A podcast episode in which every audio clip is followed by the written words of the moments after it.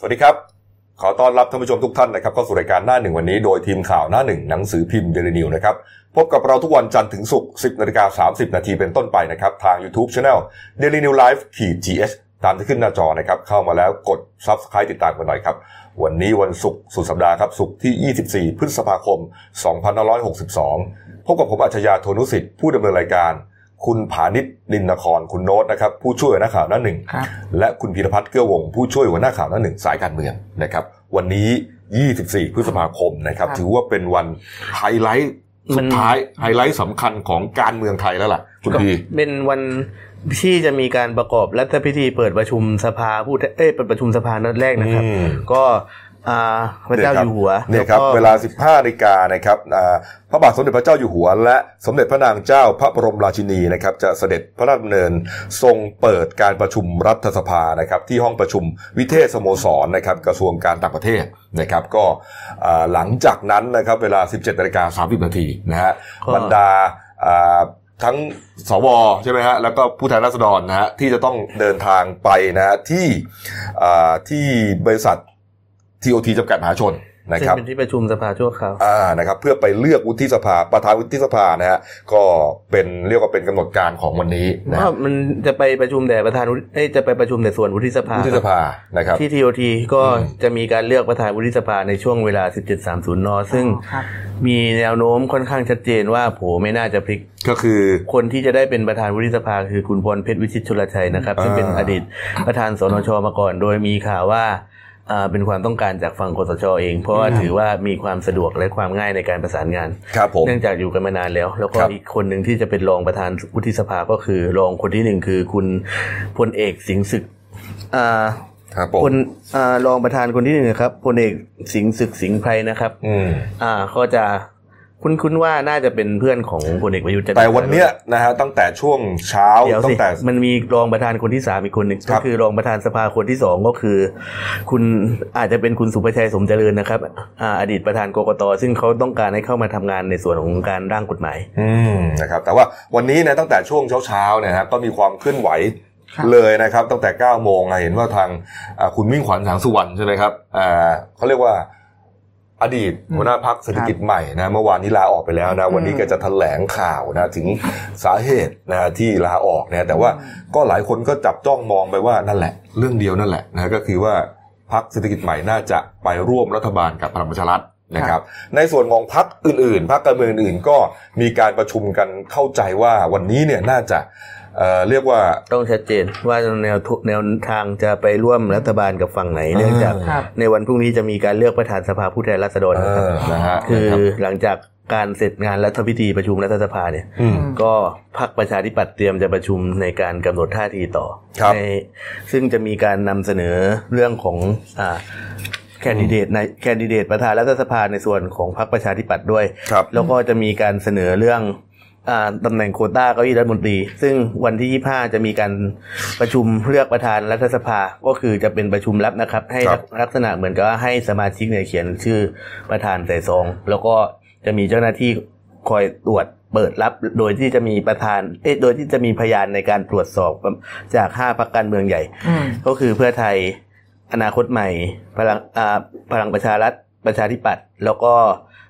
ภูมิใจไทยจะเป็นครับคนตรวจตรวจเลือก หมายถึงว่าตอนเนี้ยอ่าแน่นอนแล้วใช่ไหมว่าทางฝั่งพลังประชารัฐเนี่ยจัดตั้งรัฐบาลแน่นอน แล้วประชาธิปัตย์52 เสียงนี้ไปทั้งพัก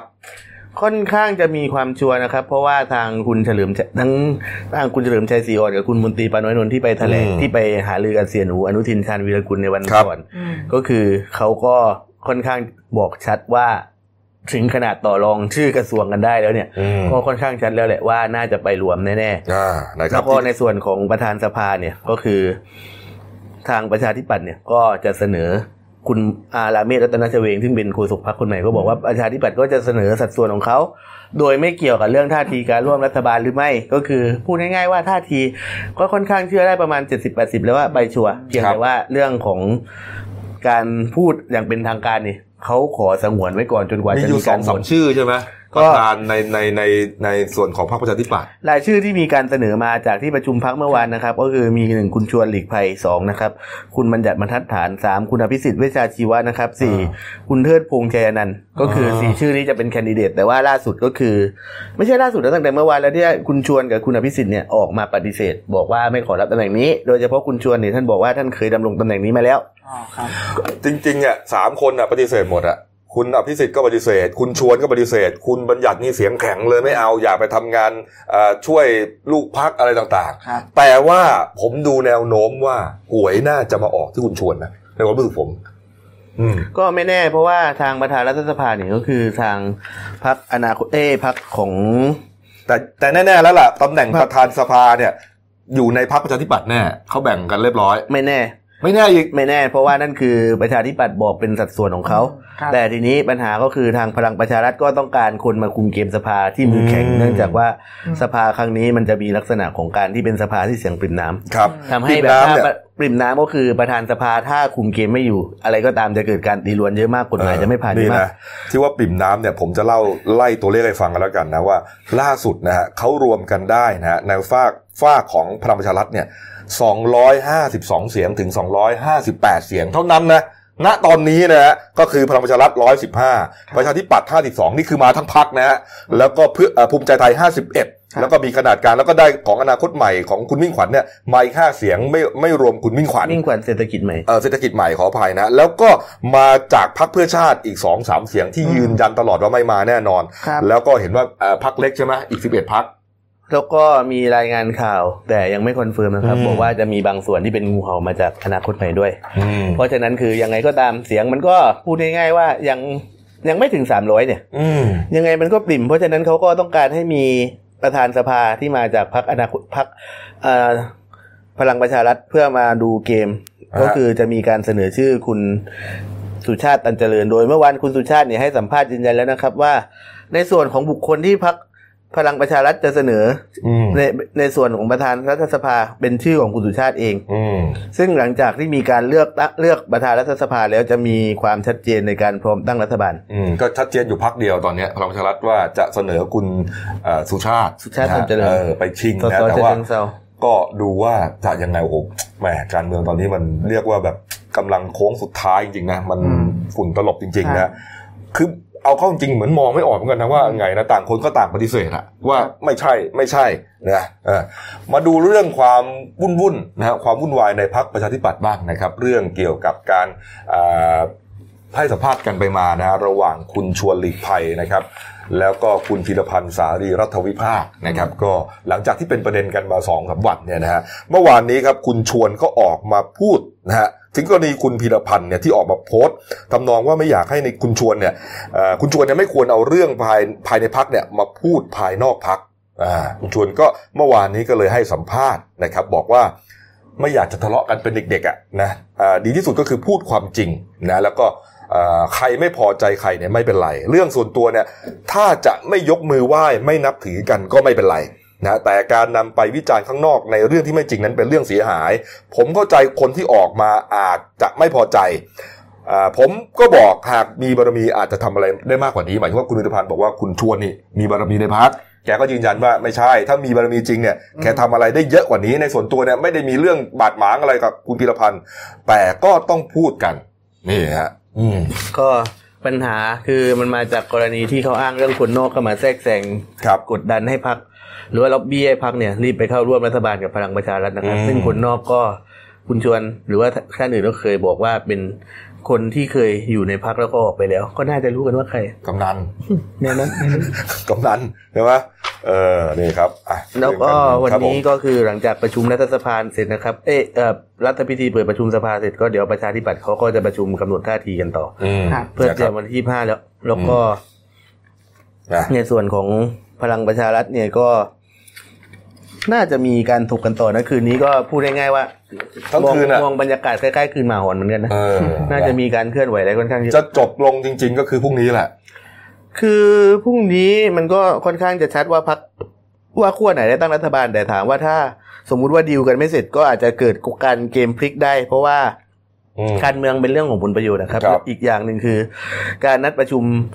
ประธานการนัดนัดประชุมสภาผู้แทนราษฎรเพื่อเลือกประธานสภาเพื่อเลือก นายกเนี่ยก็คือคุณต้องรอว่าหลังจากที่เลือกประธานสภาเสร็จวันที่ครับ25 ต้องมีการนำชื่อประธานสภากับประธานวุฒิขึ้นทุนเกล้าก่อนครับแล้วก็อยู่ในกระบวนการพระราชวินิจฉัยสักประมาณวันสองวันนะครับ จากนั้นก็คิดว่าน่าจะมีการเลือกจากนั้นคือพอโปรดเกล้ามาปุ๊บประธานรัฐสภาก็จะนัดประชุมครับร่วมสองสภาครับเพื่อ เลือกนายกซึ่งอ่าในช่วงซึ่งในขณะนั้นเนี่ย คิดว่าทางคอสชค่อนข้างมั่นใจว่าจะแล้วเสร็จภายในเดือนพฤษภาคมนี้อ่าคุณวิษณุเครืองามรองนายกก็มาบอกแหละว่าน่าจะได้นายกนะคครัรับบภายในเดือนนี้แหละนะครับนะก็หลังจากได้ตัวประธานวุฒิประธานครับสภาผู้แทนราษฎรแล้วก็ต่อไปคือเป็นนายกครับนั่นเองนะเมื่อวานนี้มีความเคลื่อนไหวสำคัญอีกเรื่องหนึ่งนะครับ กรณีสารรัฐธรรมนูญนะครับเอ่อพิจารณานะครับ คุณสมบัติของคุณธนาธรจึงรุ่งเรืองกิจหัวหน้าพักอนาคตใหม่นะฮะนานกว่า 3 ชั่วโมงนะ จากนั้นครับสารรัฐธรรมนูญครับมีมติเป็นเอกฉันท์หมายถึง 9 ต่อ 0 ประเด็นนี้นะให้รับคำร้องที่กกตขอให้ศาลวินิจฉัยตามรัฐธรรมนูญมาตรา 82 เนื่องจากว่าคุณธนาธรมีลักษณะต้องห้ามตามรัฐธรรมนูญมาตรา 98 วงเล็บ3กรณีถือครองหุ้นวิรักมีเดียนะฮะจากนั้นก็สารรัฐธรรมนูญมีมติ อีกเรื่องหนึ่งนะฮะเสียงข้างมาก 8 ต่อ 1 ให้คุณธนาธรหยุดปฏิบัติหน้าที่สสไว้จนกว่าศาลจะมีคำวินิจฉัยอืมนี่ฮะแต่ว่าเขาก็ให้โอกาสคุณธนาธรเข้ามายื่นแก้ตัวแก้ต่างอะไรนะฮะภายใน 15 วันนับจากวันที่อ่ารับคำร้องนี่ก็ฮะสารรัฐธรรมนูญก็ให้เหตุผลนะครับว่า กรณีดังกล่าวเนี่ย มีปัญหาตรงที่ปรากฏว่าตลอดระยะ 10 ปีที่ผ่านมาในเรื่องของการประชุมบริษัทเนี่ยครับเวลาเปลี่ยนแปลงผู้ถือหุ้นทุกครั้งจะส่งสำเนาบัญชีรายชื่อผู้ถือหุ้นระบุระบุวันที่ระบุสเอ้ยประชุมสมาชิกวิสามันผู้ถือหุ้นอืมมีหนังสือส่งนายทะเบียนหุ้น ส่วน ในส่วนบริษัทของกรุงเทพเนี่ยในเวลาใกล้ชิดกัน แต่ครับการแต่การเปลี่ยนแปลงหุ้นครั้งนี้นี่คือไม่ปรากฏพฤติกรรมเดิมที่เคยทำมาอืมทำให้เกิดความน่าสงสัยว่ามีลักษณะการถือหุ้นในรูปแบบเอ้ยมีลักษณะการถือหุ้นยังถือหุ้นอยู่ในวันที่มีการอ่าสมัครรับสมัครสภาผู้อ่ารับสมัครสสหรือเปล่า ซึ่งคดีนี้ต้องแยกเป็นสามส่วนนะครับ ส่วนแรกก็คือเรื่องของการถือหุ้นซื้อ ในวันรับสมัครรับเลือกตั้งในวันสมัครรับเลือกตั้งหรือไม่ ก็คือเรื่องนี้กกตวินิจฉัยแล้ว แล้วก็ส่งให้สารรัฐธรรมนูญตีความอืมในเรื่องที่สองก็คือว่า รู้ตัวหรือเปล่าว่ามีตัวเองน่ะขาดคุณสมบัติ แล้วไปสมัครสสอืมไอเนี่ยก็คือมันจะต้องอยู่ในกระบวนการสอบของกกตต่อแล้วมันเป็นอาญาครับ ที่คือที่เขาบอกว่า ทางคุณธนาธรเขาพูดประมาณว่าเออก็ทำไมสอบยังไม่เสร็จก็ยังก็ส่งสารไปแล้ว คือคดีมันก็มีหลายส่วนเนาะอืมครับแล้วก็ส่วนที่สามก็คือว่ามีการทำเอกสารย้อนหลังที่เป็นเท็จหรือไม่อืมเพราะว่าคือเขาพยายามจะแสดงเอกสารหลักฐานว่าเขามีการโอนหุ้นตั้งแต่วันที่ 8 มกราคมจริงอืมๆซึ่ง เอกสารก็พูดง่ายๆว่าถ้าตามข่าวคือไม่ได้มาทีเดียว มันค่อยๆโผล่มาทีละชิ้นทีละชิ้นจนไฮไลท์อันสุดท้ายที่เขาหยิบมาใช้ก็คืออาใบเสร็จ Easy ไอใบสั่งหรือว่าใบเสร็จนั่นแหละ Easy Pass สักอย่างนั่นแหละให้เขาให้เห็นว่าเขาบึ่งรถมาจากบุรีรัมย์ในวันที่ 8 จริง ๆ อันนั้นก็ต้องไปว่ากันไปชี้แจงต่อศาลกันแล้วกันนะแต่ครับก็มีคนเหมือนกับมีคนก็ไม่เข้าใจหลายคนนะเขาก็บอกประมาณว่าเออทำไมจ้องจะจับผิดพรรคอนาคตใหม่จังเลย ก็จะบอกว่าคือการดูคดีการเมืองพวกนี้นะครับคืออืมพยายามอย่าเอาแต่ละอย่าเอาอย่าเอาคดีอื่นมาเทียบเคียงกันครับแต่ดูพฤติการแต่ละคดีว่ามันมีปัญหายังไงหรือเปล่าอืมอืมแล้วเราจะเห็นได้ว่าแบบเอาพฤติการแต่ละคดีเอาเหตุผลของศาลมาดู เราจะรู้ว่าเราจะรู้ว่าอคติหรือไม่อคติครับถ้าเราคดีเพราะว่าเราเห็นกระแสในอินเทอร์เน็ตค่อนข้างเยอะมากเลยที่บอกว่าทำไมคือคดีไอโต๊ะจีนพลังประชารัฐทำไมช้าจังเลยทำไมคดีนี้เร่งไวจังคดีรัฐบาลทำไมช้าบอกอืมคือถ้าคิดอย่างนั้นมันมันมันก็เป็นมันก็เป็นมุมมองทางการเมืองหนึ่งนะ เพียงแต่ว่ามันจะทำให้คุณรู้สึกว่าแบบมันเกิดแต่ความอายุติธรรมในสังอ้าควมเขาก็ต้องคิดได้อะ ไม่มันคิดได้แต่จเอริงอๆวิธีคิดอยากให้ดูในส่วนของรายละเอียดในคดีมากกว่าว่าเออมันมีความพยายามในการเล่นงานเกินไปหรือเปล่าอะไรประมาณเนี้ยเออซึ่งนี่ไงซึ่งตอนนี้มันก็อยู่ในกระบวนการของการฟ้องอยู่แล้วก็เมื่อวานนี้ คุณก็ต้องดูว่าอ่าการชี้แจงเนี่ยอืมทั้งฝ่ายธนาธรทั้งฝ่ายสารรัฐธรรมนูญนี่เหตุผลเป็นไงมากกว่า เมื่อวานนี้คุณนรธรก็ช่วงค่ำๆครับ ออกมาชี้แจงแถลงข่าวเลยที่พักอนาคตใหม่ที่ไทยสัมมิตนะฮะยืนยันว่าเรื่องของตัวเองเนี่ย กกตสารรัฐมนูญเนี่ยทำรวดเร็วเหลือเกินนะฮะนี่แกพูดเองไปเทียบเคียงกับกรณีการถือหุ้นของคุณดอนปรมัตวินัยรัฐมนตรีว่าการกระทรวงการต่างประเทศครับกกตใช้เวลาพิจารณา 417 วันจนถึงสารรัฐมนูญ แต่ในส่วนของตัวเองฮะใช้เวลา 53 วันต่างกันเป็นปีนะฮะแล้วก็ประเด็นที่น่าสนใจคือว่าไอ้ประเด็นเนี้ยไอ้ไอ้ไอ้ที่คุณธนาธรโดนอยู่เนี่ยมันเอาเข้าจริงแล้วเนี่ยในในในในในความรู้สึกสามัญสำนึกเนี่ย มันไม่ได้ผิดกฎหมายอะไรนะ แต่ว่ากฎหมายระบุว่าการกระทำอย่างนี้ผิดแค่นั้นเอง มันเป็นคำที่ประหลาดจังเลยเออไม่ผิดกฎหมายแต่กฎหมายบอกว่าผิดนี่ไอ้คำเนี้ย ผมจำจากใครรู้ไหมปันเหลิมไอ้เป็นั่นนกฎหมายขั้นสูง คือถ้าถ้าคนทั่วไปถือหุ้นได้ไม่เป็นไรอ่าแล้วจริงๆเนี่ย ถ้าแก้กฎหมายเนี่ยก็ถือคุณคุณหลายท่านบอกว่าโอ้โหมันเป็นเรื่องจิ๊บจอยมาก ไอ้เรื่องคือคือ คือเหมือนกับว่ายังไม่ได้ปล่อยครับเขาไปทำงานไม่ได้ทำหน้าที่อะไรเลยเขาบอกว่าบางคนก็บอกถึงขั้นว่า โอ้โห ธนาธรเนี่ยอนาคตใหม่ได้มาหลายล้านเสียงเลยนะก็แต่เรื่องปรากฏว่าถูกถูกระงับไม่ให้เป็นสสก็เรื่องอะบางคนหกหมื่นกว่า ได้เป็นสสอะก็แล้วทำท่าจะไม่เต็มบาทด้วยคนที่เข้ามาหกหมื่นกว่าก็จริง ๆ คือเรื่องของคุณสมบัตินะครับ ก็ถามว่า คือคนอื่นเขาใช้ตำราเล่มเดียวกันในการอ่านนะอืมแล้วทำไมแกมีปัญหา เราก็ไม่อืมเข้าใจประเด็นนี้เหมือนกัน แล้วก็อืมเดี๋ยวก็จะมีปัญหาเรื่องเงินบริจาคต่ออีกแต่ครับก็ พูดง่าย ๆ ว่ามันมันก็เห็นถึงความที่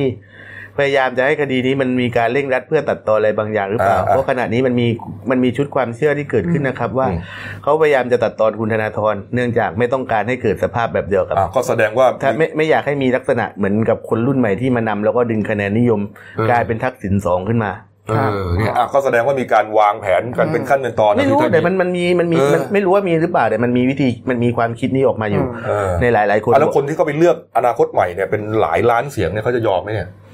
ผมผมเอาผมเอาประเด็นคุณธนาธรให้จบก่อนแล้วกันนะ มีความพยายามปลุกระดมอยู่เนี่ยเออคุณธนาธรก็แถลงนะ บอกว่าเรียกร้องให้ประชาชนเนี่ยช่วยกันตรวจสอบองค์กรอิสระ และยืนยันว่าอนาคตใหม่พร้อมเดินหน้ารวบรวมเสียงพักการเมือง ที่ต่อต้านเผด็จการเพื่อผลักดันให้คุณธนาธรเป็นนายกบัญตรีอย่างไม่หยุดยั้งนะเนื่องจากคุณธนาธรยังเป็นแคนดิเดตนายก และพร้อมจะเป็นนายกมีศักดิ์และสิทธิ์ที่จะเป็นนายกแน่นอนนะเขาบอกว่า ทุกท่านคิดว่าผมได้รับความเป็นธรรมจากองค์กรอิสระหรือไม่ มีความพยายามผลักดันเรื่องนี้เร็วกว่าปกติหรือไม่ คอสช วันนี้กำลังอยู่ในช่วงขาลง คอสช และเผด็จการคืออาทิตย์ที่กำลังอัดสดง เป็นหมายถึงว่าอาที่กำลังจะตกเนี่ยนะฮะ เป็นการดิ้นรนครั้งสุดท้ายของระบอบเผด็จการ พวกเขาคือความมืด พวกเราคือแสงสว่าง อนาคตใหม่ขออาสาเปิดประตู สู่รุ่งอรุณของวันพรุ่งนี้นายธนาธรขอเป็นนายกเพื่อหยุดยั้งระบอบคอสช เพื่อหยุดยั้งระบอบเผด็จการ แล้วก็มีการเหมือนกับว่ารณรงค์กันไปนะ สวมชุดดำกันไป วันนี้จะไปที่หอศิลป์หรืออะไรเนี่ยใช่ไหมสวมชุดดำไปหอศิลป์อ๋อใช่เออก็มีเนี่ยก็มีความพยายามเคลื่อนไหวเรื่องนี้ครับ ก็พูดอืมก็โทษใครก็พูดกันไม่ไม่ไม่มีใครทำอะไรผิดหรอกมันเป็นอืมอุดมการณ์ทางการเมือง อืม คือนะเขาก็รู้สึกว่าเขาเบื่อคอสชมาก เราก็ไม่ได้ว่าอะไรเราก็เบื่อจริงๆคือเพราะว่าเอาเหรอเห็นลักษณะของการเลือกแคนดิเดตรัฐมนตรีแต่ละคนกลับไปกลับมาเนี่ยถึงกับสายหน้าเหรอเขาบอกจริงๆไม่ได้ชอบใครสักไม่ได้ชอบใครสักฝ่าย เหรอเป็นอืมเป็นนักข่าวการเมืองที่ไม่เป็นนักข่าวการเมืองที่ไม่ชอบทั้งสองฝ่ายเพราะรู้สึกว่าแต่ละฝ่ายมันก็มีปัญหาของมันอืมเพียงแต่เราดูจะดูว่าข้อเท็จจริงไหนที่มันเป็นข้อเท็จจริงที่มันฟังแล้วมันฟังขึ้นมันน่าน่าชื่นชมเป็นเรื่องเรื่องของเด็กคุณธคุณธนาธรแถลงข่าวนี่ก็มีแฟนคลับบรรดาลูกพักต่างๆ ก็ไปไปให้กำลังใจนะชูสามนิ้วตะโกนนะแล้วทุกคนก็เหมือนกับไม่ได้รู้สึกว่า ประวัติพันพึงอะไรกับเอ่อคำสั่งของสารรัฐธรรมนูญนะก็พร้อก็มไม่ที่จะต้องสู้ก็กันไม่ต่ต้อองไปก็ไม่ต้องประวัติไง เพราะว่าเขาไม่ได้สั่งเขาแค่รับเรื่องไว้พิจารเอณาอคือคือแล้วจริงๆเนี่ยเขาแกอาจจะไม่ทำไม่ไม่มีความผิดก็ได้นะคำพิพากษายังไม่ออกใช่เออขนาดตอนทักษิณทุกคุณน่ะมันก็แบบนี้แหละเออนะเอาการเมืองก็วันนี้ก็จับตาดูแล้วกันนะครับ ว่าวันสองวันนี้แหละฮะรู้แล้วล่ะ แน่นอนแล้วล่ะว่าใครจะน่าเป็นนายกนะ แต่ว่าก็จะอย่าได้วางใจ พักการเมืองเป็นอันขาดอืมก็ดิวพลิกได้หมดพลิกได้หมดนะคือเพราะคิดว่าคือพูดง่ายๆนะ ถ้าสมมติว่าคุณเลือกประธานสภาแล้วใช่ปะอืมคุณคิดว่าคนที่เป็นประธานสภาน่าจะเป็นพรรคจัดตั้งรัฐบาลปุ๊บมันอาจจะ มีการเจราจาหลังจากนั้นบอกว่าอืมเห็นไหมพรรคเรามาจัดตั้งรัฐบาลได้อืมก็จะเกิดอาจจะเกิดภาวะที่ว่างูเห่าอาจจะเข้ามาในฝั่งพลังประชารัฐมากขึ้นก็ได้อะไรแบบเนี้ยเหรอคือทุกอย่างเป็นตัวแปรได้หมดการเมืองอ่าผลประโยชน์ไม่ถึงก็เป็นตัวแปรได้ครับคือหรือว่าการสร้างความหวาดวิตกความกลัวอะไรสักอย่างมันเป็นตัวแปรได้หมดอืมการเมืองประเทศไทยไม่ในช่วงนี้คือ ความที่เสียงดิ่มมากมันไม่นิ่งมาก มีการเจราจาต่อรองเยอะมาก อืมนะบางคน ไปโพสต์ใน Facebook นะ พอเห็นผลที่เอ่ออมการจัดตั้งรัฐบาลฟอร์มทีมอะไรต่างๆเนี่ยนะเขาบอกว่าครั้งต่อไปอืมถ้าเห็นกูเข้าคูหาการเลือกตั้ง เรียกกูว่าหมาได้เลยคุณมันจะไม่จะไปไม่เขาไปเลือกตั้งอีกแล้ว จริง ๆ คือมันเป็นเรื่องเสียมารยาทนะเออเพราะว่าในการทำโผล่คอรมอแต่ละครั้งอืมคุณต้องรู้ว่าการเป็นรัฐมนตรีเนี่ยต้องเป็นตำแหน่งที่โปรดเกล้าลงมา แต่ว่านี่คือคุณมาพูดแล้วว่าคุณมาจัดโผล่แล้วคุณจะเอาคนนี้คนนี้คนนี้อืมมันเหมือนการบังคับให้ต้องมีพระราชวินิจฉัยตามนะเหรอ จริง เพราะว่าคุณรู้ไหมว่าสมัยรัฐบาลทักษิณสมัยรัฐบาลก่อนหน้านี้โผล่คอรมอนี่นักข่าวไม่เคยได้จากปากแหล่งข่าวที่พูดออกมาตรงๆแบบเนี้ย อืมอืมอืมเอาเดี๋ยวรอดูแล้วกันนะครับ ครับก็จับตาแล้วกัน อืม วันนี้แล้วก็สุดสัปดาห์นี้นะฮะมีความเคลื่อนไหวแน่นอนนะครับ เสียดายที่เสาร์อาที่เราไม่ได้จัด นะฮะอ้าวมาอีกเรื่องหนึ่งนะครับ ความคืบหน้านะกรณีคุณสมชายเวโรธพิพัฒน์นะครับ อายุ 56 ปีครับ เป็นเจ้าของบริษัทไทยคาร์บอนแอนด์กราไฟต์นะที่เมาแล้วก็ขับรถเบนซ์ไปชนรองผู้กำกับนะฮะกองปราบปรามพร้อมกับภรรยาครับ รองผู้กำกับชื่อว่าพันตำรวจโทจตุพรหรือว่ารองตีนะครับ นามสกุลงามสุวิชากุลนะฮะเป็นรองผู้กำกับสองบกปครับแล้วก็ภรรยาคือคุณนุชนาถ เสียชีวิตสองศพเลยครับทิ้งให้ลูกสาวสองคนอืมเผชิญโลกอยู่ตามลำพังนะครับอืมก็ปรากฏว่าอ่าเสียตีเนี่ยเอ่อขออภัยฮะอ่าเสียเสียสมชายนะฮะเฮียสมชายเนี่ยเมื่อวานนี้ก็ไปเจรจา เรียกว่าอ่าเจรจาเพื่อที่จะอ่าไกลเกลี่ยค่าเสียหายกันนะครับ ที่สอนอสารแดงนะครับ ก็มีทั้งสองฝ่ายทนายความทั้งสองฝ่ายอะไรต่างๆเนี่ยมาคุยกันครับอ่าเสียเสียเสียสมชายเนี่ยอืมก็เรียกว่าเป็นคนที่ เรียกว่ายอมรับผิดทุกประตู เขาก็เป็นคนโอเคมากในแง่อืมที่ทำผิดก็ยอมรับอะไม่นะไม่ตะแบงอ่าไม่ตะแบงแล้วก็ทุกวันนี้ก็คือเลิกเหล้าเด็ดขาดอืมดื่มแต่กาแฟไม่ขับรถเองให้คนขับรถให้ครับไฮไลท์อยู่นี่ฮะเรื่องของการชดเชยชดใช้เงินอืมเนี่ยนะฮะเรียกว่าโอ้โห เป็นคดีที่น่าสนใจมากนะฮะอืมผมไล่เลยแล้วกันนะครับ เสียสมชายเขาใช้อย่างนี้ครับ ใช้ให้ครอบครัวฝ่ายชายครับ ก็คือรองตีเนี่ยอืมสองล้านห้าแสนบาท ฝ่ายหญิงสองล้านห้าแสนบาทอ่าหนี้ต่างๆของทั้งสองท่านผู้เสียชีวิตนะหนี้บัตรเครดิตอะไรต่างๆเนี่ยใช้ให้หมดเลย 5 ล้านบาทนะฮะอืมค่ารักนี่ษาบัตรเครดิตห้าล้านบาท ใช่สองสองท่านสองท่านเลยใช่ไหมนี่อย่างอื่นด้วยไงหนี่หมดเลยอืมจะผ่อนรถผ่อนบ้านแล้วก็แล้วแต่เนี่ยประมาณ 5 ล้านใช้หมดนะครับ ค่ารักษาพยาบาลของของลูกสาวใช่ไหมฮะอ่าล้านห้าอ่าซื้อรถคันใหม่ให้อีกคันหนึ่งล้านห้าถึงสองล้านนะฮะเนี่ยนะอ่า แล้วก็ลูกสาวที่ต้องกำพร้าพ่อแม่ทั้งสองคนเนี่ยนะครับเอ่อลูกสาวก็คือเด็กหญิงพิยาภานะฮะอันนี้ 12 ปีที่นั่งมาด้วยนะแล้วก็ลูกสาวคนหนึ่งที่โตแล้วใช่ไหมอ่าชื่อว่าน้องสุภาพิษอันนี้ครับ15 ปีเนี่ยอืมอันนี้เสียพิเสียสมชายให้อีกคนละ 15 ล้านบาทอืมไม่ใช่ให้เลยไม่ใช่สองคนสิบห้าล้านเหรอรวมคนละแยกแยกคนละ15ล้าน แล้วถ้าจบเรียนจบแล้ว อยากจะมาทำงานกับบริษัทของเฮียสมชายก็รับด้วยอืมคือทุกอย่างนี่ เฮียสมชายแกจัดการให้หมดเลย คุณแม่ของรองตีก็เลยบอกว่าเอ่อถ้าขึ้นศาลนะอืมก็จะเรียกว่าจะจะเอ่อไม่ติดใจเอาความครับนะแล้วก็เชื่อว่าลูกชายเนี่ยหมายถึงรองตีเนี่ยเป็นครับคนชอบให้อภัยอืมเชื่อว่าลูกชายน่าจะให้อภัยแล้วล่ะโอ้โหถ้าขึ้นศาลเนี่ยก็จะแถลงศาลว่าไม่ติดใจใด ๆ เพราะว่าทางครอบครัวของคุณสมชายเนี่ยครับดูแลครอบครัวของของของตนเองอย่างดีที่สุดเลยนี่ฮะ เรียกว่าจบแบบ happy ending ก็คือเบ็ดเสร็จนี่รวม 45 ล้านใช่ไหมสี่สิบห้าล้านประมาณนั้นครับประมาณนั้นเลยนะอ่าในส่วนของพนักงานสอบสวนคดีนี้ก็บอกว่ายังไงก็ตามก็จะต้องส่งฟ้องคุณสมชายทั้งหมด 5 ข้อหาเหมือนเดิมครับนะทีนี้ก็อยู่ที่ศาลแล้วล่ะว่าอืมจะพิจารณายังไงครับนะก็ก็ทางญาติก็อาจจะไปแถลงศาลว่าไม่ติดใจเอาความ ก็อาจจะทำให้โทษหนักเนี่ยกลายเป็นเบาได้อืมอืมอืมนะครับ ก็ปิดคดีไปนะครับ อะมาปิดท้ายที่เบรกนี้ครับ กรณีความขัดแย้งนะของเออเรื่องเกี่ยวกับสหรัฐกับกับจีนจีนนะฮะครับเป็นสงครามการค้าครับ เมื่อวานนี้ก็ยังคลุกกลุ่นอยู่นะคุณโน้ตนะเมื่อวานก็อ่ามีความคืบหน้าไอ้ลุกลามเพิ่มเติมก็คือว่าทางอังกฤษเนี่ยแล้วก็อ่าของญี่ปุ่นเนี่ยอืมผู้ผลิตต่างๆนะเครือข่ายคมนาคมเนี่ยเขาก็อ่าบอยคอรดก็ทำตามคำเรียกร้องของสหรัฐ ก็คือประกาศระงับ การวางจำหน่ายของอ่าสมาร์ทโฟนของหัวเว่ยนะอืมอันนี้คือในส่วนของที่อังกฤษนะครับ ก็ที่รองรับระบบ 5G รวมถึง Mate 20X อะไรเนี่ยครับครับ จนกว่าบริษัทหัวเว่ยเนี่ยจะได้รับความเชื่อมั่นเรื่องความปลอดภัยในทางไซเบอร์ระยะยาว อืม ก็บริษัทต่างๆ เนี่ย ในสหรัฐอาณาจักรรวมทั้ง Vodafone เนี่ยก็ออกมาแถลงแบบเดียวกันครับไอของอังกฤษที่ใหญ่สุดก็คือ EE Mobile ใช่ใช่ไหมใช่เออเป็นผู้ให้บริการเครือข่ายโทรศัพท์สัญญาณโทรศัพท์มือถือใช่ใหญ่ที่สุดของสหราชอาณาจักรนะครับเนี่ยฮะใช่อืมส่วนญี่ปุ่นเนี่ยก็เป็น Panasonic เนี่ยครับอ่าทางนายโจฟินเนี่ยโฆษกของ Panasonic เนี่ยก็ออกออกมาแถลงว่า Panasonic เนี่ยระงับการทำธุรกรรมทั้งหมดกับหัวเว่ยครับและกลุ่มบริษัท 68เนี่ยตามคำสั่งห้ามของรัฐบาลสหรัฐ อืมอันนี้และขณะที่เกาหลีใต้เนี่ย ก็มีรายงานนะว่าอ่ากำลังเผชิญกับแรงกดดันจากสหรัฐเนี่ยครับที่จะให้ระงับการสั่งซื้อและจำหน่ายผลิตภัณฑ์หัวเว่ยเช่นกันเออแต่ว่าตอนเนี้ยทางเกาหลีใต้ยังไม่มีอ่ามติที่แน่ชัดออกมาสหรัฐนี่มันสั่งได้หมดเลยนะสั่งอังกฤษสั่งญี่ปุ่นสั่งอะไรได้เลยเนี่ย ฮะครับคุณวีมีข้อมูลไหมเนี่ยไม่แน่ใจแล้วเออตามกันแต่ทีนี้ทางหัวเว่ยเนี่ยเขาก็ไม่ได้ไม่ได้สะท้านตรงนี้นะ เพราะเขาครับบอกว่าหัวเว่ยเนี่ยจะใช้ระบบปฏิบัติการ OS ของตัวเองเนี่ยสำหรับครับมือถือออืมแล้วก็แอปแอ่าแล็ปท็อปเนี่ยในประเทศจีนครับภายในไตรมาสแรกของและไตรมาสที่ 2 ของปี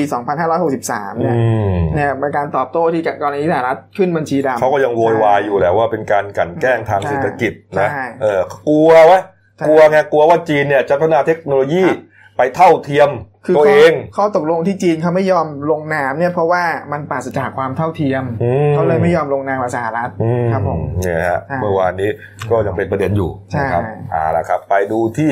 การ์ตูนคุณขวดนะครับโอ้โหนี่นะอืมมีคนแถลงข่าวครับบอกว่าเป็นนายกมันเหนื่อย ไม่อยากเป็นนายกแม้แต่วันเดียว แต่เงาทอดยาวไปที่เก้าอี้อยู่ นายกเยอะเออนี่ฮะเหมือนกับว่าครับเอ๊ะ จริง ๆ แล้วอืมเหนื่อยจริงหรือเปล่าใช่เออก็ไม่ได้เหนื่อยหรอกแต่ว่าอาจจะมีอะไรบางอย่างมั้งไม่อยากพูดคุณก็พูดออกมาเลย มันมีอะไรอะอย่าอย่าให้พูดเลย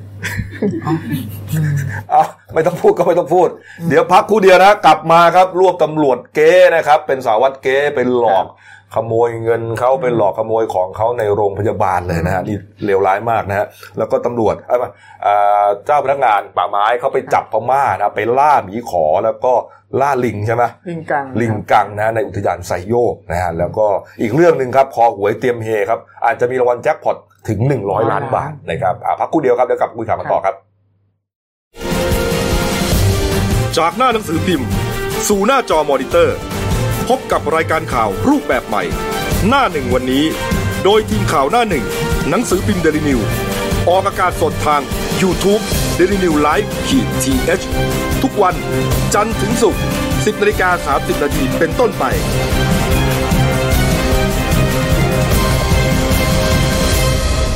แล้วคุณจะได้รู้จักข่าวที่ลึกยิ่งขึ้น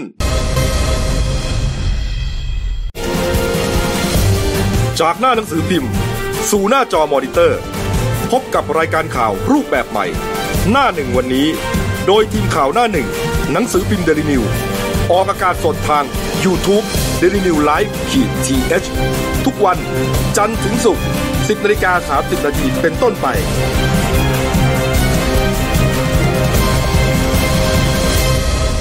แล้วคุณจะได้รู้จักข่าวที่ลึกยิ่งขึ้น ครับผมกลับเข้าสู่ช่วง 2 ของรายการหน้าหนึ่งวันนี้ครับพบกับคุณรุ่งชัยคงสุขครับหัวหน้าข่าวหน้าหนึ่งครับนะครับ สวัสดีครับเอ่อทีมงานนะไฟทางคงฝั่งคุณรุ่งชัยนี่มันมันดับไปหรือเปล่าเนี่ยว่าไฟมันเอียงมากกว่าทำไมคุณมันดูเป็นแบล็กมากเลยนะเอาละครับอะท่านผู้ชมครับเมื่อวานนี้ครับช่วงเย็นๆนะครับที่ท้องสนามหลวงฝั่งทิศใต้ครับมีการจัดงานมหรสพสมโพธินะครับเนื่องในโอกาสมหามงคล พระราชพิธี บรมราชาพิเศษกวันที่สองนะครับก็มีประชาชนอ่าเรียกว่าอ่าทยอยกันไปที่จุดคัดกรองเพื่อที่จะเตรียมเข้าชมครับมรสพสมโพธินี้อย่างต่อเนื่องนะฮะแล้วก็ภายในเต็นท์เนี่ยฮะเต็นท์ที่อยู่ใกล้ๆกับจุดคัดกรองนะครับมีอาหารพระราชทานของพระอ่าพระบาทสมเด็จพระเจ้าอยู่หัวด้วยนะครับนี่ฮะก็มีเอ่ออาทิขนมปังเนยสดนะครับมีพายมีน้ำส้มน้ำดื่มเป็นพวกอาหารว่างอย่างนี้เนี่ยนะฮะนะฮะนี่ครับ แล้วก็ส่วนบนเวทีครับเมื่อวานนี้ครับตั้งแต่6กโมงครึ่งจนถึง3ามทุ่มครึ่งนะเวทีใหญ่ครับ มีการแสดงมหาดุริยางค์สากลรวมใจพักนะครับ ชุดครับทศมราชันขวัญล่านะฮะเป็นดนตรีสากลนะครับ แล้วก็ส่วนเวทีย่อยฝั่งสารดีกาครับ มีการแสดงหนังใหญ่วัดขนอนครับ ตั้งแต่เวลา 17นาฬิกา30นาทีถึง 18นาฬิกา30 นาทีนี่ฮะอย่างที่เห็นเนี่ยนี่ฮะหนังใหญ่วัดขนอนนี่ก็เป็นเหมือนกับ เอ่อเป็นการละเล่นพื้นบ้านของทางใต้เขานะฮะนี่นี่ครับ เป็นมรดกล้ำค่าของคนไทย ใช่ครับครับนี่นี่ฮะอ่าอ่าแล้วครับ อีกส่วนหนึ่งครับ อีกด้านหนึ่งนะครับ ที่อาคาร Challenger 1 Impact เมืองทองธานีครับครับพลเอกประยุทธ์จันทร์โอชานายกรัฐมนตรีนะครับ แล้วก็ภริยาครับ เป็นประธานในงานพระราชทานเลี้ยงอาหารแก่ผู้ปฏิบัติพระราชพิธี บรมราชาพิเศษกนะครับ ก็ตั้งแต่เวลา 18นาฬิกา30 นาทีครับ นายกก็ได้กล่าวสำนึกในพระมหากรุณาธิคุณนะฮะแล้วก็อ่านประกาศสำนักพระราชวัง เรื่องการจัดงานพระราชพิธีบรมราชาพิเศษกนะครับนี่ฮะแล้วก็ภายในงานก็มีเนี่ยผู้ที่ถวายงานเนี่ยนะครับน่าจะหลายพันคนอยู่นะ เพราะว่าฮอนี้ใหญ่มากใช่อืมนี่ครับแล้วก็มีการแสดงบนเวทีนะฮะมีวงดนตรีของกรมประชาสัมพันธ์บรรเลงเพลงด้วยนะครับ ส่วนอาหารนะฮะอาหารพระราชทานครับมีมากมายคุณโรสฮะมีทั้งก๋วยเตี๋ยวลูกชิ้นปลานะครับ ส้มตำไก่ย่างอ่าเออยำต่างๆนะครับข้าวมันไก่ข้าวหมูแดงหมูกรอบนะฮะเนื้อย่างโคขุนก็มีนะเออมีซูชิมีปลาแซลมอน แล้วก็อาหารอ่าของของหวานก็คือข้าวเหนียวมะม่วงครับอันนี้แค่ ตัวอย่างนะครับมีเยอะกว่านี้อีก นี่ฮะนี่ฮะเขาเรียกว่าเออเป็นพระราชทานเลี้ยงครับนะครับนี่ส่วนงานสมโพธิที่สนามหลวงก็มีถึงเจ็ดวันก็ประชาชเจ็ดวันก็เป็นติดวันนี้วันที่สามแล้วใช่ครับนะฮะวันนี้ก็ไปกันได้มีทุกวันเลยนะครับโดยเฉพาะเสาร์อาทิตย์นะครับวันหยุดก็แวะเวียนไปชมกัอืนมครับผมครับนี่ครับเอาละครับ อะมาเรื่องที่เกรินไว้ตั้งแต่เบรกที่แล้วครับ มีตำรวจเก๊คนหนึ่งนะฮะแต่งตัวดีเชียวละนะครับ แล้วก็ทำเป็นไปหลอกลวงไปอ้างตัวเองเป็นตำรวจเอ่อไปพูดให้ผู้เสียหายเนี่ยตายใจหลงเชื่อสุดท้ายก็อืมหยิบเงินเข้าไปนะฮะแล้วผู้เสียหายเป็นใครรู้ไหมเป็นญาติของคนป่วยในโรงพยาบาลไปโอ้โหซ้ำเติมเขาอีกเออนะฮะเจอแล้วฮะครับเมื่อช่วงกลางดึกวานนี้นะครับเอ่อพันตำรวจโทธัญพัฒน์เอ่อบุญสุข รองผู้การสืบสวนสพเมืองจันทบุรีแต่พร้อมพวกกันนะครับ ก็ได้จับกลุ่มตัวนายอนันต์หรือต๋อยชาวนาฮี ผู้ต้องหาในคดีการโชคทรัพย์และลักทรัพย์อ่าแล้วก็แอบอ้างเป็นตำรวจยศสารวัตรนะครับอืมไปหลอกเหยื่อเอ่อจากญาติที่มาเยี่ยม ผู้ป่วยในโรงพยาบาลพระปกเกล้า จังหวัดจันทบุรีโอ้ก็จับกลุ่มได้พร้อมของกลางเป็นรถโตโยต้าวิทครับสีดำหมายเลขทะเบียนกม696ระยองนะครับอืมก็ติดสติกเกอร์อา ของตำรวจภูธรภาคสองเพื่อที่จะอวดอ้างว่าเป็นตำรวจอะไรประมาณนั้นนะครับเออเออแล้วก็เสื้อกั๊กพิมพ์ลายโปลิสสะท้อนแสงอีกหนึ่งตัว คือเป็นสูตรสำเร็จอะใช่เออส่วนก็จะหลอกว่าอืมสร้างความน่าเชื่อถือออืมนะครับ ก็ทางเจ้าที่ก็หลังจากได้รับแจ้งก็ไปตรวจสอบภาพจากกล้องวงจรปิดครับ ปรากฏว่าไอ้คนร้ายเนี่ยอืมกำลังจะนำรถเนี่ยไปคืนผู้เสียเอ่อเจ้าของที่จังหวัดครับระยองอืมอ่าก็คือคงไปหลอกเขามากันมั้ง ไปหลอกเขามาก่อเหตุก็เลยไปจับกลุ่มอ่าตัวมาได้ครับ ก็ไอ้นี่ก็ยอมรับสารภาพว่าไปหลอกลวงอ่าลักทรัพย์ผู้เสียหายในโรงพยาบาลจริงครับ ก็โดยเบื้องต้นเนี่ยก็เข้าไปทำ ตัวเป็นตีสนิทอืมอ้างว่าเป็นสารวัตรยศพันตำรวจโทครับชื่อสารวัตรต่อยอืมผู้เสียหายเนี่ยมีสองคนนะใช่ครับชื่อว่านายประสิทธิ์รถหอม อายุ 26 ปี แล้วก็นายมนัทลานตวน อายุ 31 ปีครับสองคนนี้เขาก็เหมือนมาเยี่ยมญาติที่ป่วยอยู่ในโรงพยาบาลก็เป็นทุกข์อยู่แล้วไอ้สาววัตต่อยที่ว่านี้ก็เลยทำทำเป็นมาตีสนิทอ่าทางอืมการเป็นพลเมืองดีเป็นตำรวจว่าจะขอความช่วยเหลืออะไรไหมอะไรแบบเนี้ยเออก็ชวนเขาไปกินชวนข้าวไปกินปลาไปเลี้ยงน่าจะชวนไปกินข้าวไปเออเดินตลาดทำตัวตีสนิทเลยเออเพราะมีอย่างเนี่ยผมงงมากเลยนะเออไปขอถือกระเป๋าสตางค์เขาไอ้นี่ก็หลงเชื่อเออพอได้จังหวะก็ขโมยตังค์ในกระเป๋าไปหมื่นเจ็ดอืมผมยังงงโหมันตีเนียนมากเลยเนี่ยเหรอสุดท้ายมิจฉาชีพก็ไปไม่รอดแหละครับ โจรอืมก็คือโจรมันยังข้ามอะอืมตำรวจก็ติดตามจับกลุ่มมาได้อืมดำเนินคดี ก็ยอมสารภาพจะโดยดีนะครับไปหลอก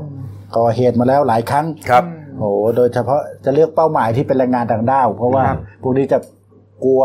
อืมจะทำผิดแล้วจะก็เลยยอมง่ายๆแต่แล้วผู้ก็เสียมาหายสองคนนี้ก็เป็นคนไทยนะใช่เออแล้วหมายถึงว่ามันเคยก่อเหตุมาหลายครั้งใช่อ๋อไปรีดทรัพย์แรงงานอะไรเงี้ยอืมแต่ที่สำคัญนี่ดิเอาตังค์ไปเล่นการพนันอืมก็ส่วนใหญ่อย่างนี้แหละเออเป็นสูตรสำเร็จของโจรนะมั้งอืมสุเนี่ดยท้ายก็ไม่รอดนะครับ ต้องครับเข้าคุกไปตามระเบียบอืมครับอ้าวนะครับ เออเรื่องอย่างนี้ก็มีนะครับอะไปอีกเรื่องหนึ่งครับ กรณีของเอ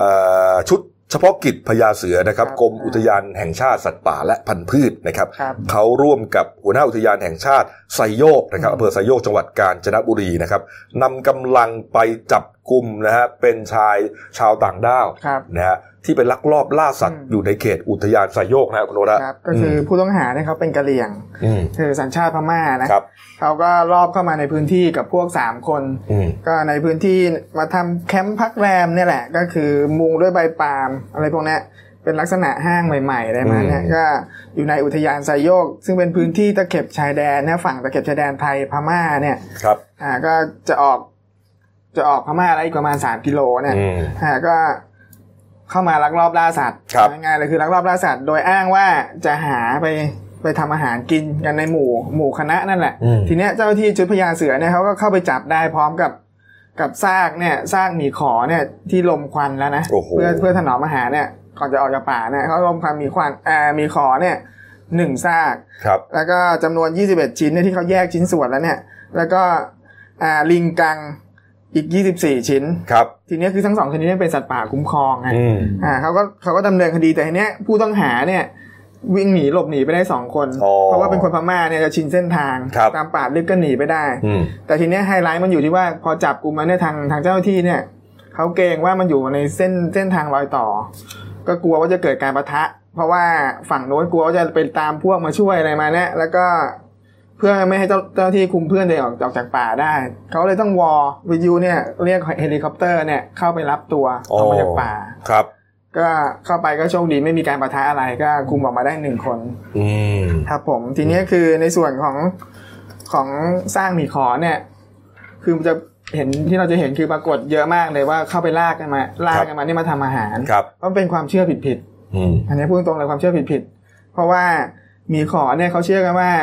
เป็นยาอายุวัฒนะอ๋อ กินแล้วจะอายุยืน มาโดบมาสำหรับเพิ่มสมรรถภาพทางเพศอะไรมาเนี่ยอ่าสำหรับเพศชายอะไรครัมาบเนี่ยประมาณเนี่ยแล้วเขาก็นิยมล่ากันในตามตะเข็บชายแดน อืมเนี่ยฮะ